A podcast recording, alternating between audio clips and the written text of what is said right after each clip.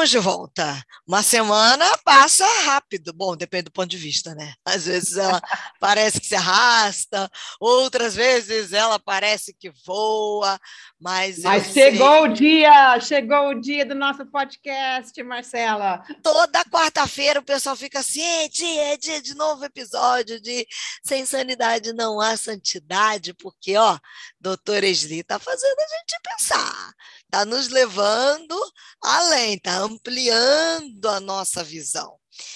E dentro dessa amplitude que a doutora Esli está nos servindo aqui, no podcast anterior, falando sobre a questão da omissão masculina, é, nós chegamos no ponto da figura paterna, da ausência do pai na criação dos filhos. É muito comum a gente ouvir dizendo assim: ah, a gente fica sem pai, mas sem mãe não dá para ficar. Quando, na verdade, Esli já deixou claro aqui no, no episódio anterior a esse que gera uma complicação a ausência do pai. Ah, né? E aí eu queria que doutora Esli esmiuçasse um pouquinho mais para a gente da importância da figura paterna o que, que ela pode gerar, a presença dela, gerar no indivíduo mais saudável, em filhos que vão saber fazer boas escolhas, e o que também, na contrapartida, confrontando ambas as partes aí, o que, que é que a ausência pode gerar em um filho. Uhum, tá bom.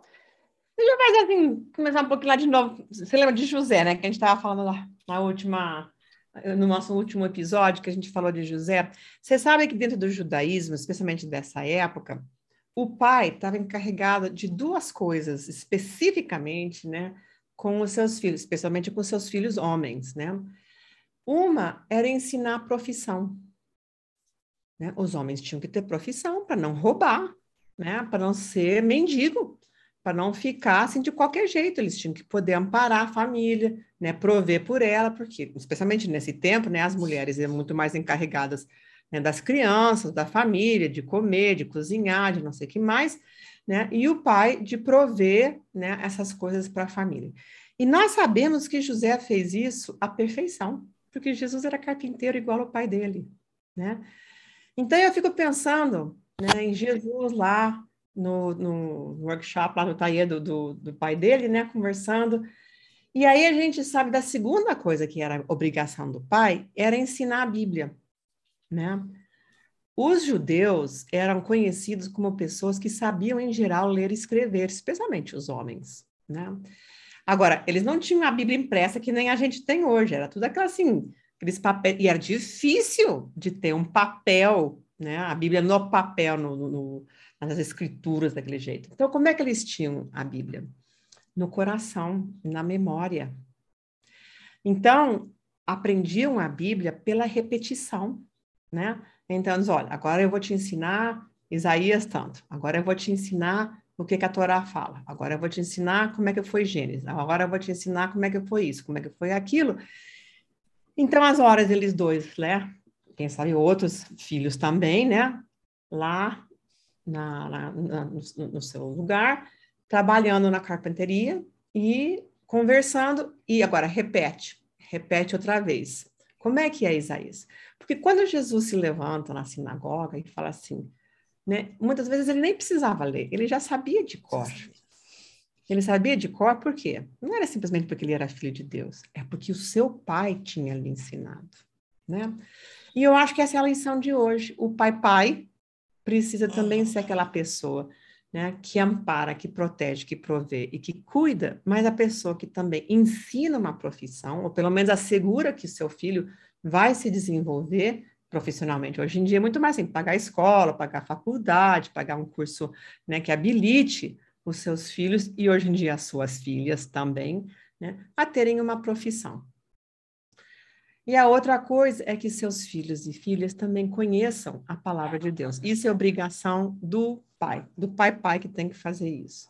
Então, eu acho que essas, assim, eu queria fazer essa, essa observação, porque, primeiro porque eu acho muito bonito, né, de que Jesus tenha tido um pai como esse, né, que esteve presente horas e horas e horas com ele, né? Ensinando as coisas que ele precisava, precisava fazer.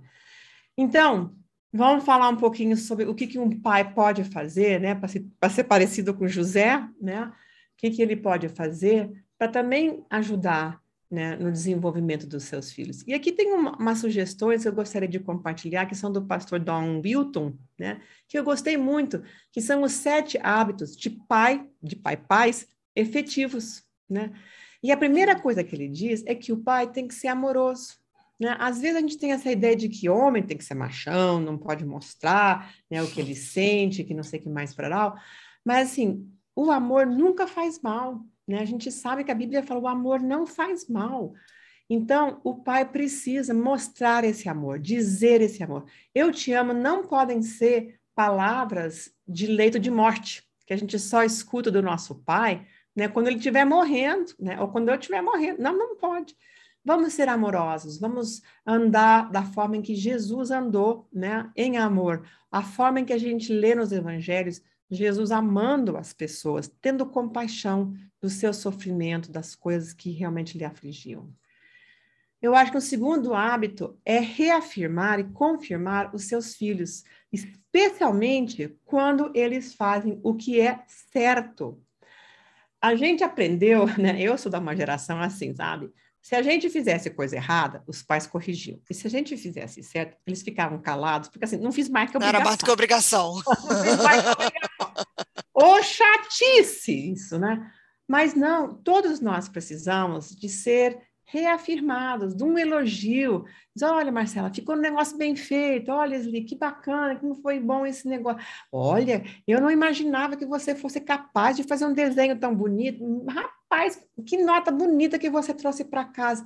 Sabe, a gente sabe que tudo quanto é hábito, conduta ao qual nós pusermos atenção, ele vai se repetir. Isso é uma lei da psicologia, né? Então, tudo todo o comportamento reforçado, seja positiva ou negativamente, vai ele ser vai repetido. Se...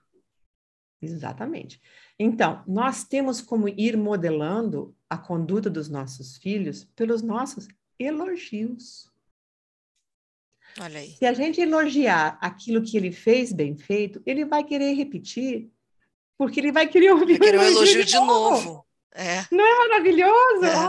Que coisa é. linda que você fez, que música bonita que você tocou, que, que nota bonita que você trouxe, né? Como você tá bonita, bem arrumada, pintadinha assim, minha filha, que coisa linda, né? É muito diferente. Rapaz, você vai vestir desse jeito. Menina, com essa saia você não sai, não. Entendeu? sabe? Então, assim, corrige, e daí? O que, você ganhou com essa correção? Mesmo que às vezes a gente precisa corrigir, precisa sim, sabe? Mas a verdade em amor, né, não é aquela coisa assim, não é aquela crítica. É assim, minha filha, vamos pensar duas vezes. Olha assim, essa roupa assim, rapaz, vamos lá, assim, assim, assim, assim. Devia fazer. De... Então, eu acho assim, se a gente puder entender isso, a gente pode fazer muito mais pelos nossos filhos. Eu acho que o terceiro hábito é estar presente. Eu já falei muito sobre essa importância da gente gastar tempo, porque a gente nunca sabe em que momento eles vão querer fazer uma pergunta importante para nós. Uma coisa que eu deveria ser a pessoa que responde, e não a sua professora, e não a pessoa necessariamente ou da igreja, né, ou os seus amigos, ou os outros pais. Não, quem está encarregado da formação dos meus filhos sou eu, mãe e pai. Mas eu tenho que estar presente para fazer isso que leva ao quarto hábito, que é ser seu mentor. Quando eu crescer e for grande, eu quero ser igual ao meu pai. Os teus filhos são capazes de dizer isso, né? Quando eu crescer e for grande, eu quero ser que nem meu pai. Olha que coisa maravilhosa, porque Jesus, ele queria ser como o seu pai, né? Ele dizia assim: "Eu só faço o que eu vejo meu pai fazendo. Eu uhum. olho para meu pai, ele é o meu mentor né? Deus Pai que fosse, mas assim, eu olho para o meu pai, eu vejo o que ele faz, aí eu faço igual. E esse é o exemplo que nós damos para os nossos filhos, eles estão olhando para nós, porque os filhos olham para a nossa conduta e olha, o que a gente fala muitas vezes entra por um ouvido e sai pelo outro. O que realmente fica, eles incorporam, é a nossa conduta. Então, sejamos o seu mentor. A gente também precisa saber brincar com as nossas nossos filhos, sentar no chão, andar de bicicleta, levar no parque, fazer um passeio, levar para comer um hot dog de vez em quando, uma coisa assim, não sei o que mais. Porque são nesses momentos que muitas vezes também saem essas conversas que a gente precisa ter. Às vezes é um esclarecimento, às vezes é uma pontuação, e às vezes é uma conversa séria, né? E, e eu vejo isso, assim. Sabe, eu tenho um irmão 11 anos mais novo do que eu né? E a gente foi crescendo, né? E quando ele queria saber as coisas, quando meus pais eram assim, bem moda antiga, ele vinha perguntar para mim. Pergunta, adivinha para quem que ele perguntou de onde é que vinham os bebês, né? Óbvio. Ai. Né? Ficar pequenininho de seis anos, como é que eu vou saber fazer isso, né? O que até foi uma preparação mais adiante para ser mãe. Mas assim, a criança vai fazer essas perguntas a pessoa com quem eles têm confiança, né? Então, eu sou essa mãe, eu sou esse pai presente, mentor a quem os meus filhos querem fazer essa, essas perguntas, e às vezes é na brincadeira, depois de brincar, de ter esse tempo lúdico, né? Que, que vão fazer isso. E muitas vezes, quando a gente cresce, a gente lembra é dessas essas lembranças, essas memórias que foram feitas, né? Também a gente precisa saber liderar né? Porque isso dá segurança. A gente sabe que, bom, o meu pai sabe o que, que ele está fazendo, né? Ou se o meu pai disser assim, assim, ele instruir, eu tenho confiança que ele sabe o que ele está fazendo. Ele vai nos dar o caminho que a gente precisa andar, porque ele é meu pai, né? Isso é maravilhoso, né? Saber liderar. Não é mandar, é liderar. Você sabe que o exército, exército israelense é o exército que tem o maior número de baixas de oficiais por quê? Porque eles lideram lá na frente. Não existe esse negócio de liderar de trás. Bota o outro na frente. Ó, não, assim, eles, ó, gente, traz de mim, bora, vamos lá. E por isso, eles são muitas vezes o primeiro da fila que vão morrer, né? Então, pai é essa pessoa que fica e que lidera e que vai primeiro para ver se o caminho está limpo, se o caminho está bom, se todos podem vir também. E, finalmente, eu acho que assim, o último hábito que esse pastor comenta é a importância da gente orar pelos nossos filhos. A oração é tão importante. Muito pode a oração do justo, agora muito pode a oração do Pai. Imagina assim, o que, que não era Jesus, né, com José. Quantas vezes José não orou por esse menino, esse menino assim que ele sabia que era muito diferente, porque Maria já tinha falado os negócios para ele. E na medida que ele foi crescendo, ele foi vendo assim: eu tenho outros filhos, mas quando eu olho para Jesus, ele é diferente. Né? Quantas orações de José não estiveram presentes na vida de Jesus e que lhe habilitaram a cumprir a sua missão na terra, né? o seu destino messiânico. Né? Até que ponto José também não dava a sua vida por Maria, né, pelos seus outros filhos. A gente não sabe o que, aconteceu com ele, né? A gente tem nossas ideias, né? Não sabemos nem quantos anos Jesus tinha quando né, se supõe que José faleceu. Sabemos que foi entre os 12 anos e os 30, em algum momento. José pode ter morrido dois meses antes de Jesus começar o ministério. É. Né? Ele pode ter imposto as mãos sobre Jesus e dito assim: agora está minha hora de ir embora, que nem Jacó fez né, com seus filhos. Uhum. Né? E diz: Jesus, eu tenho que ir embora, agora você toca. Entendeu? Agora é com você, você vai ficar a pessoa encarregada. Tanto é que quando Jesus está na cruz, né? Ele encarrega João para cuidar da mãe dele, né? Então, assim, ele uhum. teve, em algum momento, este exemplo. Alguém tem que cuidar da minha mãe, alguém tem que cuidar da Maria. E ele deve certamente ter visto isso do seu próprio pai. Então, eu acho que esses são sete hábitos importantes: ser amoroso, reafirmar os nossos filhos, estar presente, ser seu mentor, saber brincar, saber liderar e, finalmente, quem sabe o mais importante de todos, orar pelos nossos filhos. E tá aí o que eu queria te falar hoje. Nossa, eu tô aqui, olha, impressionada. É, vale a pena? Ó, presta atenção no que eu vou lhe falar. Vale a pena você ouvir novamente esse podcast, inclusive anotar todos esses pontos que a doutora Esli trouxe para a gente e repassar.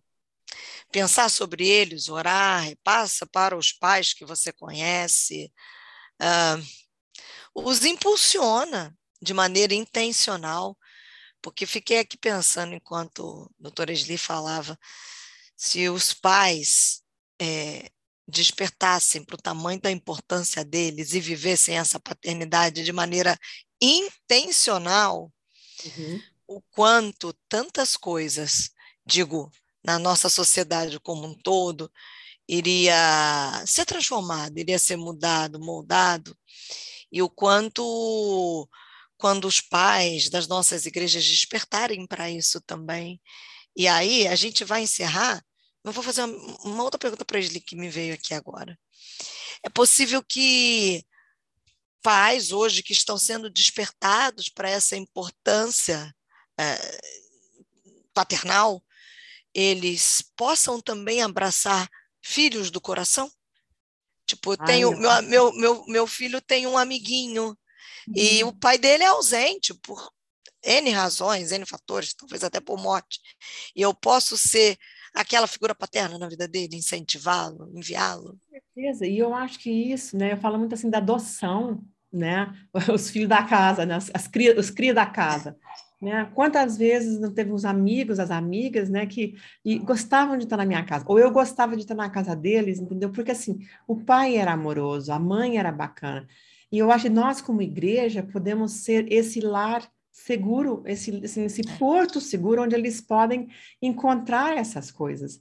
E eu queria falar mais uma coisinha também, sabe, Marcelo?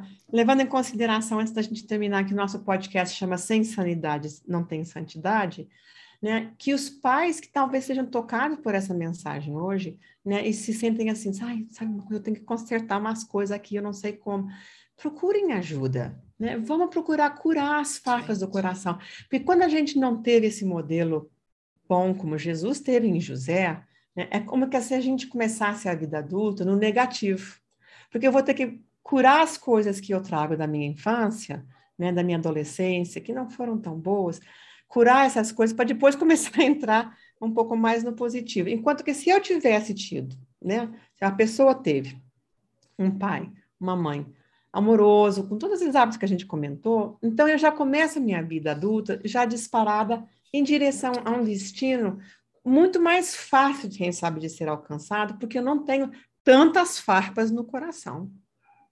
Então, eu acho que assim, vamos orar e pedir a Deus né? Que ele nos ajude a sarar as nossas fadas, nossas feridas, nosso passado, de forma que eu, né, eu possa, eu como mãe, eu como pai, né, possa dar para meus filhos, né, uma vida com o menor número de farpas possível.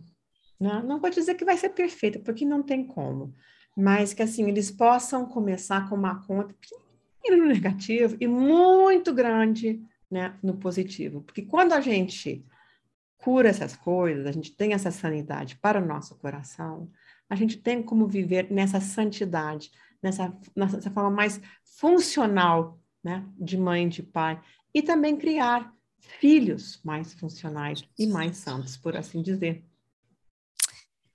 É, acho que se eu for definir uma palavra, esse episódio de hoje é sensacional. então, Ouça, permita que essa palavra entre aí na sua mente, no seu coração. Permita-se ouvir a voz de Deus através da vida da doutora Esli e permita a voz do Espírito Santo continuar ressoando aí no seu coração e na sua mente a partir desse podcast. Ó, semana que vem tem mais. A gente ainda é. vai falar um pouquinho mais sobre homens de valor. Perde não. Até lá, Esli. Até, bora lá.